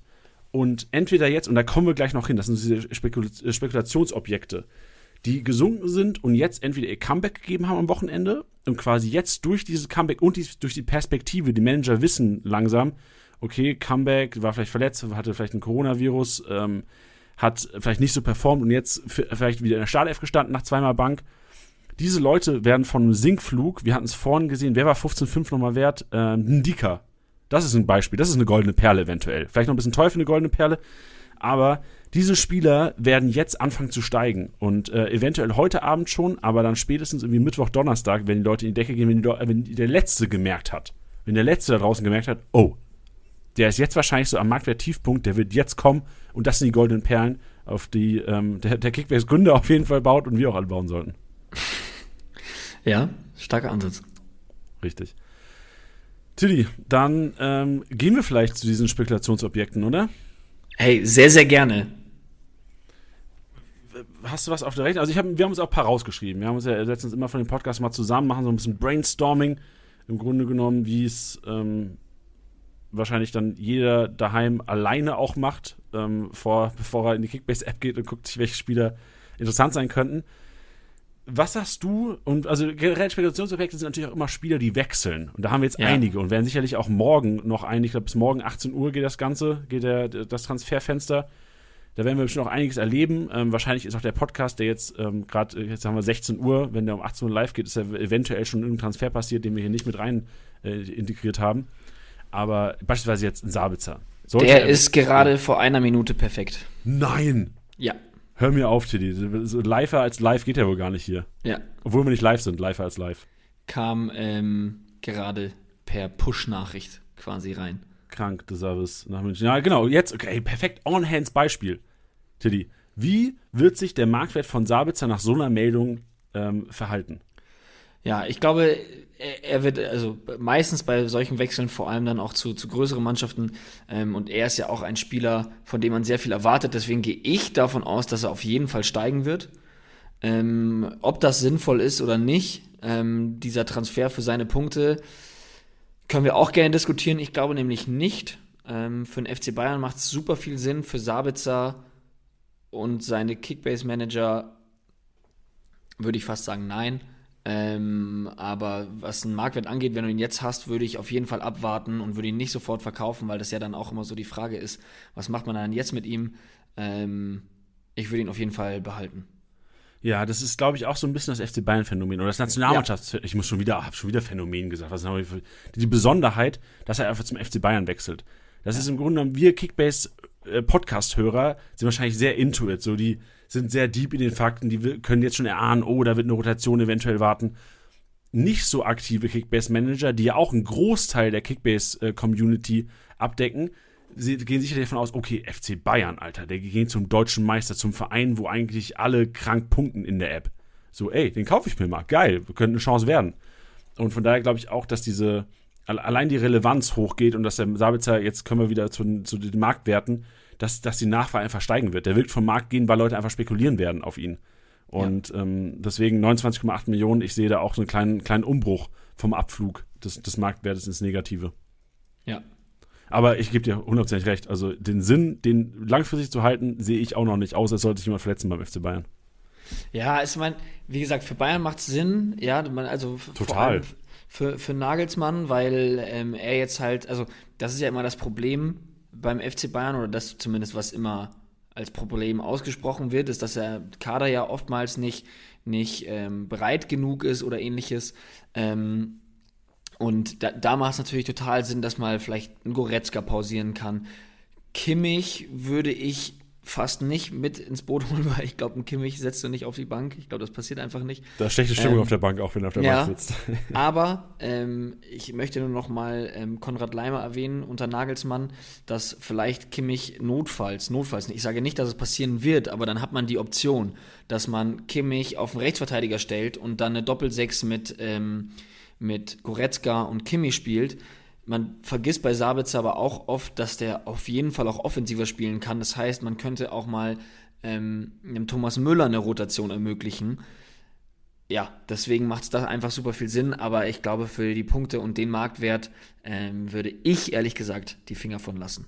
Ja, blicken wir weiter nach Wolfsburg. Da sind auch einige Spekulationsobjekte ähm, transferiert worden. Luca Waldschmidt letzte Woche schon, äh, Luke Bakio jetzt heute Morgen, auch völlig aus dem Nichts. Ich habe noch nicht mal irgendein Gerücht gelesen oder sowas. ja, wirklich, da waren alle ein bisschen platt, ne? Ja, aber ähm, würdest du auch da sagen, Marktwertentwicklung wahrscheinlich auch so ins Positive erstmal wieder, weil Waldschmidt ist ja auch gewechselt und obwohl er direkt im ersten Training angeschlagen in die App reinbekommen hat, ähm, und es dann auch die Manager gesehen haben, dass der, dass der Kollege angeschlagen ist, ähm, wenn man die News jetzt nicht extern außerhalb der Kickbase-App gelesen hat, trotzdem einen Anstieg erfahren über die, die, ersten Tage. Glaubst du, das wird auch bei Luko Bacchio jetzt passieren? Ja, kann ich mir gut vorstellen, weil es ist ja, es ist ja jetzt nicht so, als, als würde er jetzt, also er, er macht sportlich einen Schritt nach vorne, meiner Meinung nach. Äh, und das ist ja, jetzt hätte ich bei einer Phänomen gesagt, ähm, das ist ja ganz klar, dass ein, ein, Spieler in einer besseren Mannschaft sich ja auch nochmal steigern kann, beziehungsweise sich das positiv auf ihn und seinen Spielstil auswirken kann. Und das könnte ich mir bei Luke Bacchio ganz gut vorstellen, weil ja Wolfsburg aktuell ja mit zwei, zwei ähm, ja, Außenstürmern sozusagen spielt, neben Weghorst. Und ich glaube, dass er die Position sehr gut bekleiden könnte. Ich würde es aber trotzdem auch noch vorsichtig formulieren. Ähm, weil Steffen und Baku da ja schon auch noch ordentlich Rabatz machen, äh, es gleichzeitig einen Waldschmidt gibt und noch einen, einen Matcher. Ähm, Brekalo wird dann wahrscheinlich noch gehen, gehe ich jetzt mal von aus, um ehrlich zu sein. Ähm, aber da ist auch sehr viel Konkurrenz, deswegen auch da mit Vorsicht zu genießen. Es würde mich aber nicht überraschen, wenn Luke Bacchio sowohl seine eigene Leistung als auch seine Kickbase-Punkte ähm, bei Wolfsburg in die Höhe treiben könnte. Ja, bin auch gespannt. Also für mich auch eine ja. sehr interessante Personalie, also wirklich. Luke Bacchio ähm, vor allem auch diese gibt noch mehr die Variante, dass Baku eventuell auch mal wieder auf den Rechtsverteidiger geht, auch wenn Babu seinen Job momentan echt gut macht und ich es zeitnah ja. nicht sehe. Ähm, interessante Spekulationsobjekte haben wir auch rausgesucht bei der TSG. Äh, die Hoffenheimer, Karajabek können zurückkommen nach der Länderspielpause, Bebu können zurückkommen. Das sind zwei Spieler, die, wenn fit, in der Startelf zu finden sein werden. Und die Hoffenheimer haben schon gezeigt, glaube, jetzt haben sie zwar gegen Dortmund verloren, dat, davor oh, waren es elf, waren 14 Spiele. Ich verwechsel es, glaube ich, auch mit Lewandowski, der hat auch entweder elf oder 14 Spiele jetzt hintereinander getroffen. Eins von beiden trifft jeweils zu, entweder für Hoffenheim oder Lewandowski. Sucht euch raus, Freunde. Aber ich sage ja nur, Hoffenheim lange ungeschlagen gewesen, jetzt vor der Partie hat gegen Dortmund auch äh, gegen Dortmund einen kranken Fight hingelegt, hat wieder gezeigt, dass sie qualitativ was drauf haben, dass Hoeneß doch anscheinend gute Arbeit macht oder äh, beziehungsweise das Team gut aufstellt. Äh, Kramaric wird wohl bleiben, so wie es aussieht. Das äh, stand ja auch irgendwie in der Luft, dass viele Hoffenheim-Fans immer gesagt haben, oh, der könnte noch gehen, der Kollege, meiner Meinung oder unserer Meinung nach, tätig. Äh, bin sicher, dass du das auch denkst. Viel zu gut eigentlich für die Hoffenheimer. Aber ähm, mit dem Kalajabek und Bebu im Team vielleicht sogar noch, ähm, noch wertvoller. Ja, und was, was noch zu Kalajabek zu sagen ist, Akpoguma jetzt mit dem Coronavirus infiziert ähm, ja, deswegen muss man da ja auch mal schauen, äh, wann er, also wie lange er in Quarantäne bleiben muss, ähm, wie, sehr, wie stark da der Verlauf ist. Deswegen muss man da natürlich auch ein bisschen aufpassen, spricht aber noch mehr für Kadejabek. Ja, und vor allem, also ich glaube eher, dass dann Akpoguma gegen Posch oder gegen Vogt äh, gekämpft hätte ohne Platz. Also ich glaube, Vogt ja, gibt es auch ja, ja. Gerüchte gerade zu Augsburg. Ähm, weiß nicht, ob wie realistisch das ist jetzt, wo Akpoguma zuerst mal ausfällt, kann ich mir das nicht vorstellen. Aber ich glaube, ein Kadajabek, wenn fit, ist gesetzt bei den Hoffenheimern. Egal, ja. ob ein Akpoguma in Form ist. Ja. Ähm, dann gehen wir zu den Top-Clubs. Weil auch da gibt es einige Spekulationsobjekte, die jetzt teilweise schon wieder Spielzeit bekommen haben. Siehe äh, Julian Brandt. Guerrero ist auf jeden Fall kein Spekulationsobjekt. Aber auch Meunier noch relativ günstig. Muss man sagen, Meunier jetzt kein Vorzeige-Kickbase-Athlet. Trotzdem Stammspieler, Dortmund, Rechtsverteidiger und kann auch in, in manchen Spielen mal einen grünen Balken hinlegen, wenn nicht sogar sogar mal eine Top-Performance mit einer Torvorlage oder einer eigenen Bude, ist ja auch schon mal vorgekommen. Und auch vorne. Da lass mal drüber reden, Tilly. Stürmersituation. Wird oft mit Doppelsturm gespielt bei den Dortmundern. Äh, Daniel Mahlen, jetzt 84 Minuten gespielt. Am Wochenende gegen Hoffenheim wieder nicht überzeugt, meiner Meinung nach. Sah schon ein bisschen besser aus, ein bisschen agiler als gegen Freiburg. Trotzdem keine Bude gemacht, jetzt nicht unfassbar viel Gefahr ausgestrahlt. Mokoko reingekommen ähm, hat, hat, hat Dampf gemacht, ist immer mega engagiert. Wie siehst du äh, Mokokos Rolle, wie siehst du Brands Rolle, wie siehst, du's mal, wie siehst du Malens Rolle in Zukunft? Also, ähm, ich, ich fange mal von, von hinten an. Also einmal möchte ich noch ganz was zu Meunier sagen, ähm, weil ich finde, das hast du richtig gut ähm, zusammengefasst. Und was ich nur addieren möchte, ist, also zum einen gibt es Memes und keine Ahnung was, die sich immer über ihn lustig machen, weil er da eine, eine schlechte Phase hatte. Ähm, nichtsdestotrotz ist es keiner, der äh, ist kein Holzfuß, ja. Ähm, und das Problem war, glaube ich, einfach, dass der Marktwert halt damals einfach viel zu hoch war und das, das die Erwartungen auch, weil es ja immer hieß, so ja, der Hakimi-Ersatz, der Hakimi-Ersatz, so, und es war ja eigentlich auch uns schon von Anfang an klar, dass er das halt einfach nicht sein wird, weil du den halt nicht ersetzt, vor allem nicht mit einem mit einem fast 30-Jährigen. Ähm, aber jetzt für 10,3 Millionen äh, Meunier, was du gesagt hast, Stammspieler bei Dortmund, ey, sofort mitnehmen. Sofort mitnehmen. Ähm, weil, ja, er wird spielen. Ähm, das nur kurz dazu. Brandt ähm, fand ich spannend, dass er da schon auch so, schon so viel Zeit bekommen hat. Ähm, war ja, äh, wie, wie du so schön sagst, dein, dein, dein Lieblingsbegriff in den letzten Folgen gewesen, der Gewinner der Vorrunde. Ähm, der Vorbereitung. Der, der Vorbereitung, Entschuldigung, genau, Gewinner der Vorbereitung. Ähm, war auf jeden Fall Julian Brandt, hat auch Lob kassiert von Rose, kann ich mir auch so gut vorstellen, wie der da äh, in, in diese Raute da auch noch reinpasst. Aber wer mir vielleicht noch ein bisschen ähm, zu wild, weil Rainer halt gerade performt. Also ich hatte ja auch in, in der Fingerweg-Episode gesagt, dass Rainer vielleicht für mich vielleicht eine Chance besteht, dass er rausrotieren könnte, genau in diesem System, falls Hummels zurückkommt, ähm, falls Brand zurückkommt. Jetzt aber dadurch, dass der wirklich so performt, wäre ich noch ein bisschen vorsichtig, aber auch Julian Brandt mit einem ähm, aktuellen Marktwert von 10 Millionen würde ich auch mitnehmen. Und der letzte äh, hier im Bund, nämlich Mukoko, finde ich auch sehr, sehr spannend. Äh, wir sind Gott sei Dank aus dieser Hype-Phase von der letzten Saison raus. Ich fand es mega, mega geil. Ich hatte da sehr, sehr viel Spaß dran. Ich feiere Mukoko auch äh, übertrieben. Nichtsdestotrotz finde ich es jetzt einfach mal ganz gut, dass der eingewechselt wird, ohne dass 20 Kameras auf den gerichtet sind und alle darüber reden, wie jung er ist. Ähm, Nichtsdestotrotz, wenn ich jetzt sagen würde, ich sehe jetzt gerade einen Brand und ein Meunier bei 10 Millionen, bei Mukoko bei 8,2, 8,3, dann würde ich eher mit einem Brand oder mit einem Meunier gehen, weil der ist halt trotzdem, man darf das immer, noch, immer trotzdem nicht vergessen, nachdem ich gerade gesagt habe, dass ich froh bin, dass es nicht ständig erwähnt wird, ist, dass er 16 Jahre alt ist und ich finde es geil, dass er seine Einsätze bekommt. Das sind Kurzeinsätze. Es hätte fast geklappt, hey, wenn der die Kiste jetzt äh, gemacht hätte anstatt Haaland, ähm, dann wäre sein Marktwert da auch nochmal krasser hochgeschossen. Ich finde eine spannende Personalie für 8 Millionen, mir aber gerade zu viel dafür, dass er immer noch zu wenig spielt und dann im Team Brandt und Meunier mit dem Marktwert viel näher dran sind und meiner Meinung nach über die Saison hinweg mehr Punkte machen werden. Yes. Da, das, war, das war sehr viel, Entschuldigung. Nee, gut, äh, gut, gute Erklärung. Gehen wir zu den Bayern, der andere äh, Top-Verein. Ähm, da haben wir uns rausgeschrieben, Pavard, Hernandez, Musiala. Pavard, Hernandez, beides, beide Spieler, die Comebacks geben könnten nach einer Länderspielpause und langfristig sicher wieder den Weg in die Startelf finden werden. Also Pavard bin ich mir ähm, fast hundertprozentig sicher, dass wenn fit Startelf, aber Hernandez wird ins Duell gehen müssen, wahrscheinlich mit dem Niklas Süde, der momentan auch in Form ist, kann man sagen. Ähm, by the way, ich war Samstagabend im Stadion Bayern gegen Hertha und Süle hat sein Shirt ausgezogen am Ende. Und der ist in Shape, Freunde. Der ist in Shape. Der hat sein Trikot reingeschmissen in die Crowd. Habe ich gedacht, du, also als er ausgezogen hat, habe ich gedacht, oh Gott, das traut er sich jetzt? So, weil der, weil ja, weil der ist ja schon oft angegriffen worden, so wegen solchen Geschichten. So, da wird ja oft so ja. als der Chicken Nugget Süle irgendwie ähm, betitelt. Aber der hat das Ding ausgezogen, habe ich gedacht, so, uff, ähm, der Kollege ist fit. So, da ist, ist meine Scouting-Liste direkt nur um eine Person erweitert worden. Ja, stark. Ja, das wird, das wird spannend. Vor allem ähm, nach den Aussagen von Nagelsmann, bei denen er ja eigentlich dann immer sehr transparent ist und dann auch wirklich das sagt, was er denkt. Ähm, dass er, dass er, wie sehr er sich freut, dass Lukas Hernandez zurückkommt, ähm, was er für eine Rolle spielen wird, beziehungsweise wie wichtig er fürs Team ist, dass er auch variabel einsetzbar ist, nicht nur als Innenverteidiger, sondern auch als Linksverteidiger. Ich glaube, die Davies-Besitzer müssen sich jetzt keine große, große Sorgen machen.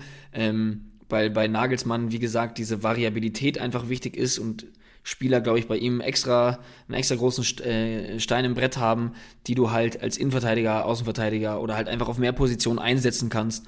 Ähm, ja, deswegen bin ich auch gespannt, wie er es machen wird, ähm, weil ich glaube eigentlich, dass, dass, die, dass die Viererkette eigentlich nicht wegzudenken ist aktuell. Ja, genau. Also genau, ich bin auch gespannt. Also ich bin auch, auch, gespannt auf die erste PK nach der Länderspielpause und vor allem muss man natürlich auch gucken, über die Länderspielpause, einige beiden Nationalmannschaften, es kann immer was passieren. Also von ja. daher ähm, mehr, mehr Prognosen von uns nächste Woche Montag, meine lieben Zuhörer. Ähm, Musiala habe ich auch schon angesprochen. Ähm, für mich einer, den ich auch gleich nochmal detaillierter in Janis Einkaufswagen thematisieren werde weil einfach momentan zu dem Preis, echt, also Freunde, die Spe es ist, ist noch nicht mal ein Spekulationsobjekt, deswegen werde ich jetzt nicht viel über ihn reden, aber ich werde gleich nochmal eine kleine Laudatio auf den Kollegen halten. Und ein Tiddy, da musst du mir so ein bisschen was sagen, weil Ich bin noch nicht ganz überzeugt von seiner Qualität. Ähm, Öztunali. Mhm. Warum Ja. ist Öztunali ein Spekulationsobjekt? Ähm, ist ein Spekulationsobjekt, weil er nach zwei Einsätzen jetzt in der Startelf stand.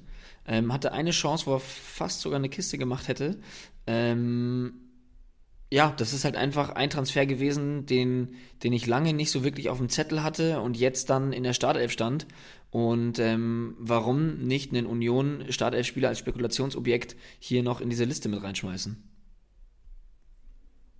Ja, sehr gut. Ich bin gespannt. Ja, also Marktwert wird sicherlich in, in, in, ins nicht Unendliche gehen, aber der wird sicherlich ein paar Millionen zulegen über die Länderspielpause. Das waren ein paar Obju äh, Spekulationsobjekte. Es gibt noch mehr, Freunde, und zwar in dieser Kategorie, Janis Einkaufswagen. Janis Einkaufswagen.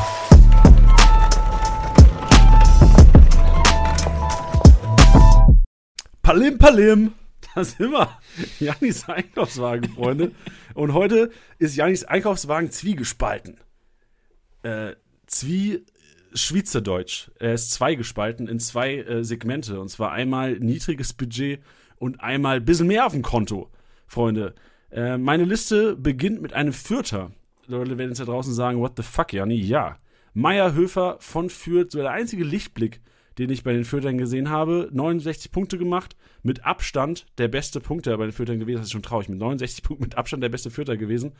Meier Höfer trotzdem, du hast gemerkt, da ist die Routine und das ist der einzige, also gerade im Vergleich über die linke Seite, Meierhöfer über rechts muss man sagen, das ist die einzige Seite, die bei Fürth irgendwie offensiv für, für Offensivdrang sorgen kann. Und Meierhöfer hat mir defensiv gut gefallen und wurde auch schon von Lorenz, unserem Fürth-Experten, vor der Saison als einer der konstantesten, Fürther ähm, hier thematisiert im Podcast.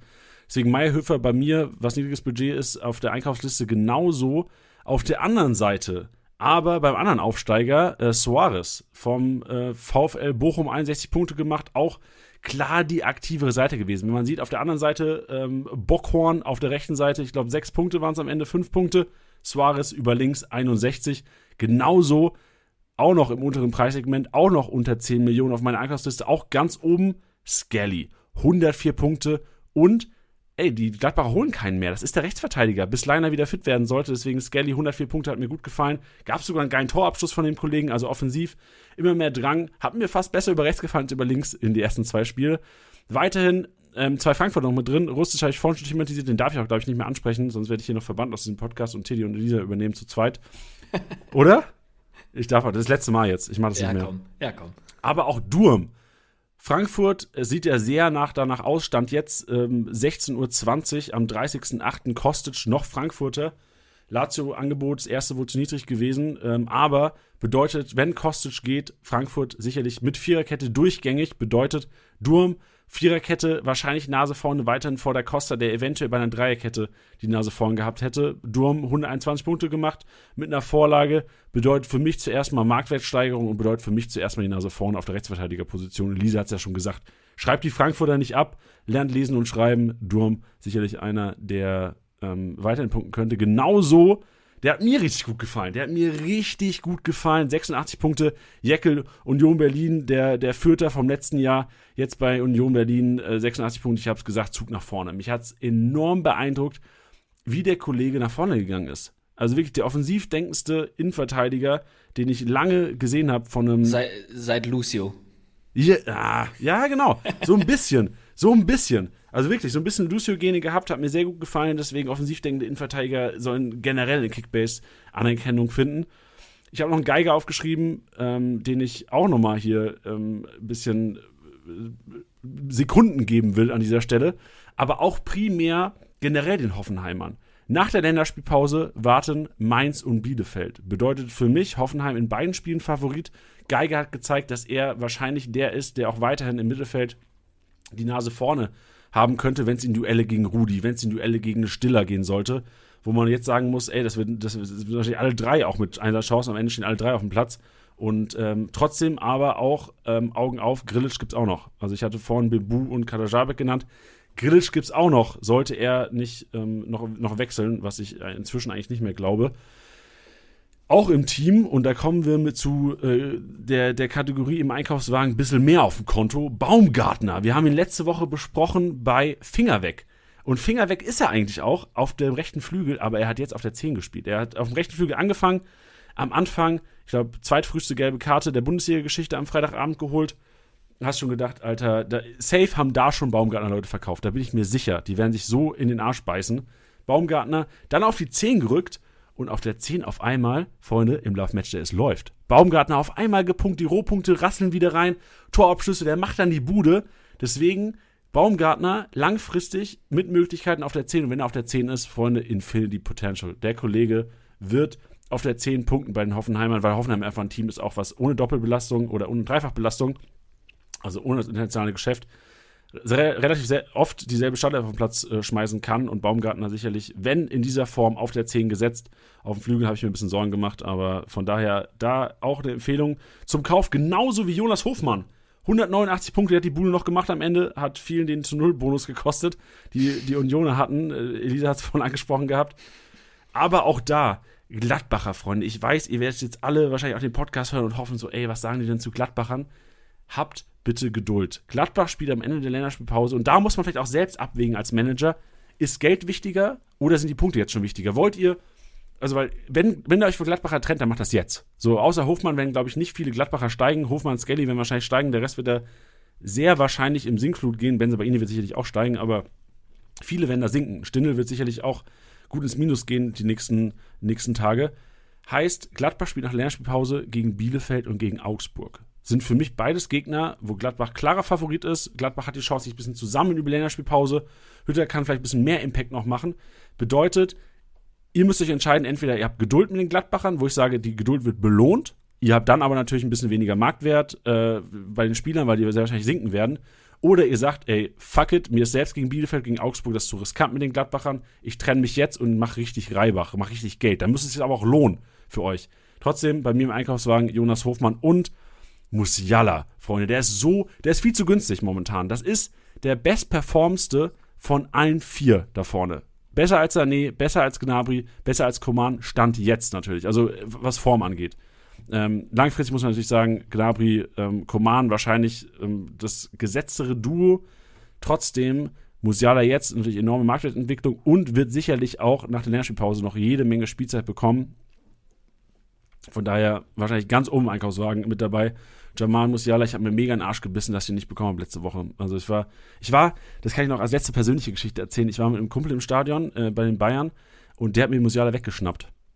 Ähm, mhm. Und der saß neben mir beim Musiala-Tor. Freunde, ich, ich hab, also, ich habe mich zwar gefreut, weil es geil war in dem Moment, hab dann mal rübergeguckt und dann war die Freude ganz schnell vorbei. Also ähm, von daher sichert euch Musiala, Freunde, macht nicht denselben Fehler wie ich und seid zu geizig bei dem Kollegen. Das war Janis Einkaufswagen. Bist du noch da, Teddy? Du bist eingeschlafen. Ja, ja, ja. Ich dachte, du möchtest dann noch so als Outro dann noch was sagen. Ähm, ich fand's sehr geil. Ich habe gelauscht, mitgeschrieben. Äh, ich fand's sehr, sehr geil. Vor allem, was ich immer mag, ist halt auch vor allem niedriges Budget. Also jetzt gerade an dem Punkt der Saison, dann auch Länderspielpause.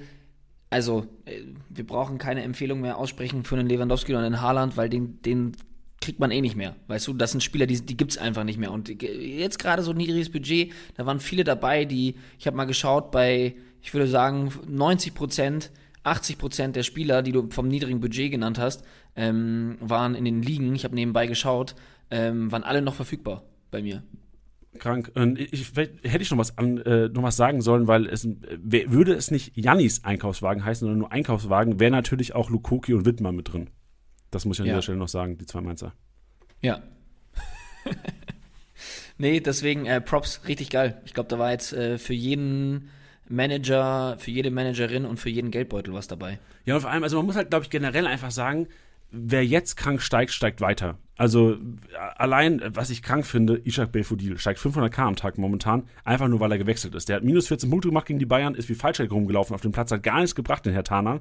Trotzdem wird er jetzt durchsteigen. Der wird wahrscheinlich einen Marktwert haben von pff, 6 Millionen, 5,5 Millionen am Ende der, der Länderspielpause. Und da muss man halt sagen, das ist dieses, ich sag's noch einmal, weil die Folge halt einfach so geil heute war, dieses ja. Phänomen mhm. Länderspielpause, Freunde. Die Marktwertgewinner, Belfodil, Luca Kilian, der ist einfach nur gewechselt. Der steigt enorm. Der wird auch bei 5, 6 Millionen sein am Ende der Länderspielpause. Patrick Wimmer, weil er getroffen hat für Bielefeld, wird enorm steigen. Also, das sind im Grunde genommen Hey, Freunde, guckt euch die Profile an, geht ähm, in, die, in die Spielerprofile, schaut euch, diese, schaut euch die Marktentwicklung an und agiert einfach als Aktionäre. Also wenn ihr, ich habe vorhin gesagt, das mit Gladbach das beste Beispiel, trennt euch jetzt, ihr müsst euch für euch entscheiden, am besten zeitnah. Entweder ihr trennt euch jetzt von den Leuten, wo ihr sagt, okay, das ist großes Kapital, das kann ich jetzt, wenn ich keine Kaderbegrenzung von 12, 13, 14 Leuten habe, kann ich mit dem Kapital arbeiten und richtig Knete machen und dafür ist jetzt die Länderspielpause der beste Zeitpunkt, weil die, diese Phase jetzt da entscheidet sich im Endeffekt auch am Ende im Januar vielleicht auf den Neuzugang, der von, von Leipzig äh, bieten kannst, der vielleicht mit 40 Millionen in die App geht, Kandidat X, keine Ahnung, oder nicht. Und da kann im Grunde genommen auch eine Liga entschieden werden. Ähm, ich habe mal eine kurze Frage, nachdem wir jetzt, ihn jetzt gerade erwähnt haben. Sollen wir auch noch äh, ganz kurz drüber reden, weil nicht, ich habe schon, hab schon die DMs äh, vor mir. Das heißt, ihr habt Belfodil erwähnt und habt gar nichts dazu gesagt. Ähm, ich habe ein bisschen Angst vor Hertha. Soll, sollen wir ganz kurz, nur ganz kurz über äh, Tiddy, ey, wir, ey, wir, kriegen, die, wir haben die Zeit, die Leute können ja einfach abschalten, wenn sie keinen Bock mehr zu hören. Die ja. können gerne weiterreden. Ähm, weil bei Belfodil ist es für mich so, ähm, ist, ist, ich, ich finde es so ein bisschen schade, dass er jetzt so ein bisschen durch den Kakao gezogen wird, äh, weil das genau stattgefunden hat zum, zum Kunja-Wechsel und das immer hieß, ja, ähm, das ist das ist jetzt die, die, das ist also der Ersatz für Kunja, da verkauft man den und weiß nicht was. Gleichzeitig ähm, habe ich etwas gelesen, ähm, dass, dass, dass Dardai ähm, am 23. Mai noch meinte, du musst aufpassen, einen Umbruch nach dem Umbruch kannst du nicht machen. Und nach dem aktuellen Stand sind es sieben Neuzugänge und zwölf Abgänge. Also man muss jetzt so ein bisschen aufpassen. Ich, ich sage das böse Wort, das böse Wort, ähm, bisschen aufpassen, dass es nicht Schalke 2.0 wird. Und ähm, deswegen würde ich die Finger von Belfodil lassen, auch wenn ich ihn nicht als so einen katastrophalen Transfer halte, wie er jetzt irgendwie gehandelt wird, weil alle machen sich jetzt schon so drüber lustig so ein bisschen. Ähm, wir haben ihn aber schon spielen sehen und ehrlich gesagt ähm, kann der richtig gut kicken. Der ist ein richtig, richtig guter Kicker, wenn er halt eben entsprechend eingesetzt wird. Ich wäre dennoch vorsichtig, weil ich einfach nicht glaube, dass der so geil gefüttert wird, wie er es ähm, ja zum Beispiel in Hoffenheim oder es in Bremen der Fall war. Jetzt nicht, dass das jetzt komplett outstanding war, aber du weißt, was ich meine. Ja. Ja, also generell Hertha muss man natürlich sagen, die haben es gegen Köln verloren, gegen Wolfsburg verloren, gegen Bayern verloren. Zwar zwei, also zwei Buden gemacht, gegen Wolfsburg, glaube ich, so auch eine ganz passable erste Halbzeit gespielt.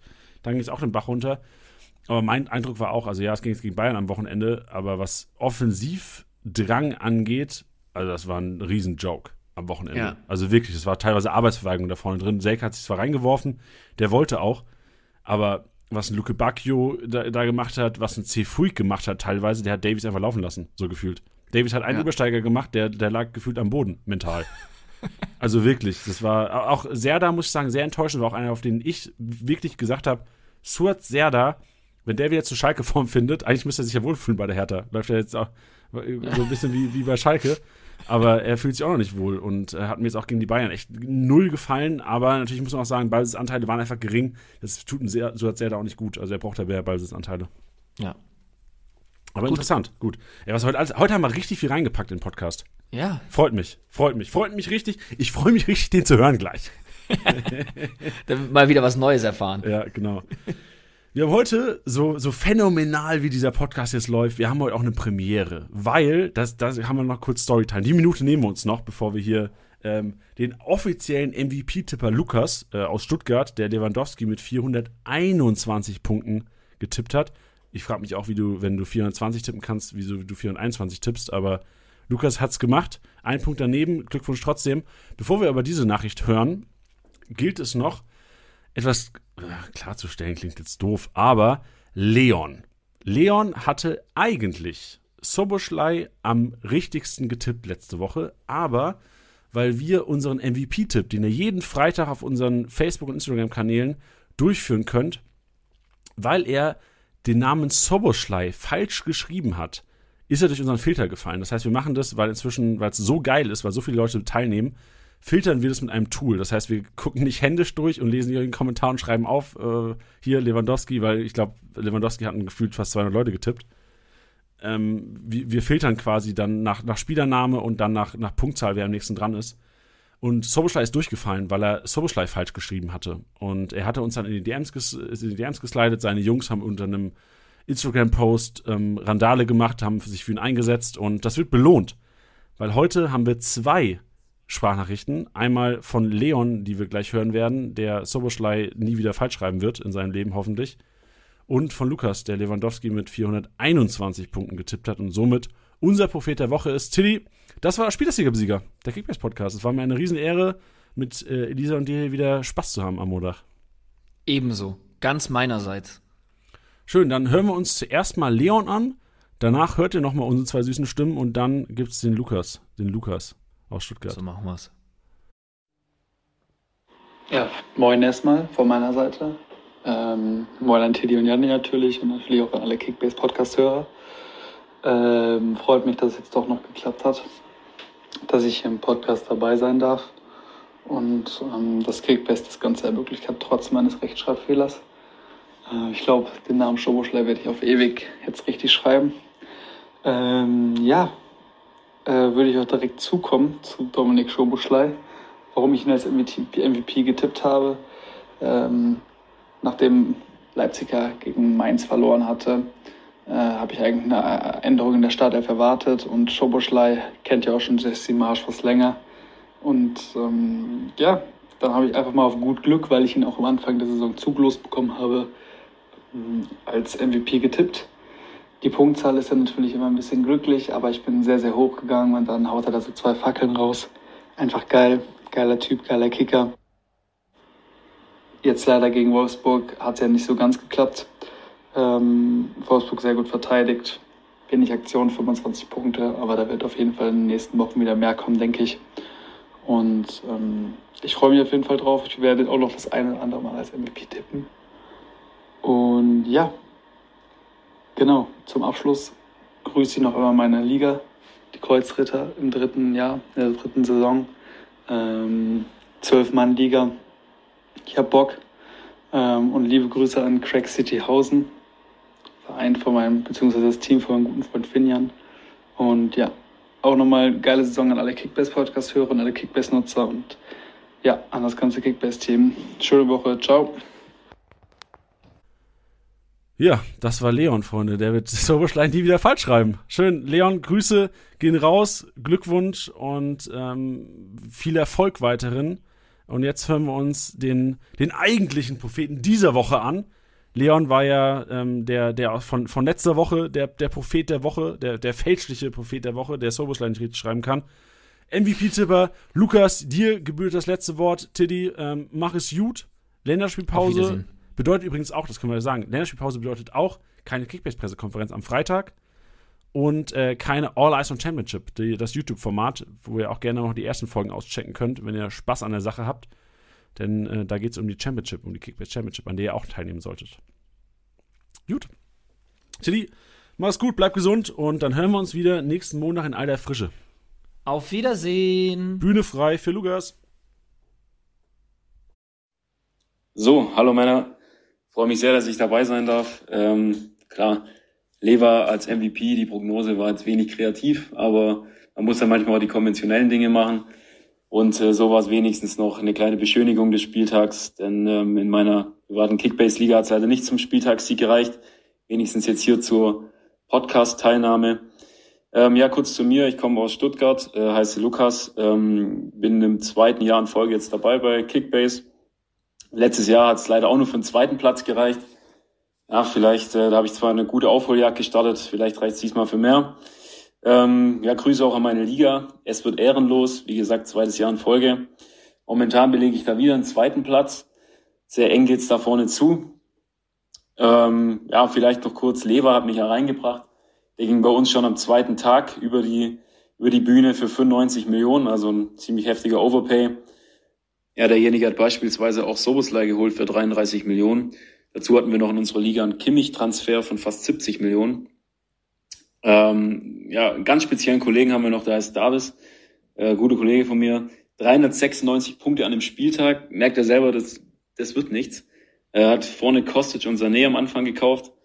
Ähm, Kostic für 43 Millionen, jetzt über 10 Millionen Verlust gemacht. Äh, ja, zeigt sich einmal mehr, man braucht einfach das Manager gehen Manche Leute haben es, wie zum Beispiel ich, er ist leider nicht damit gesegnet worden.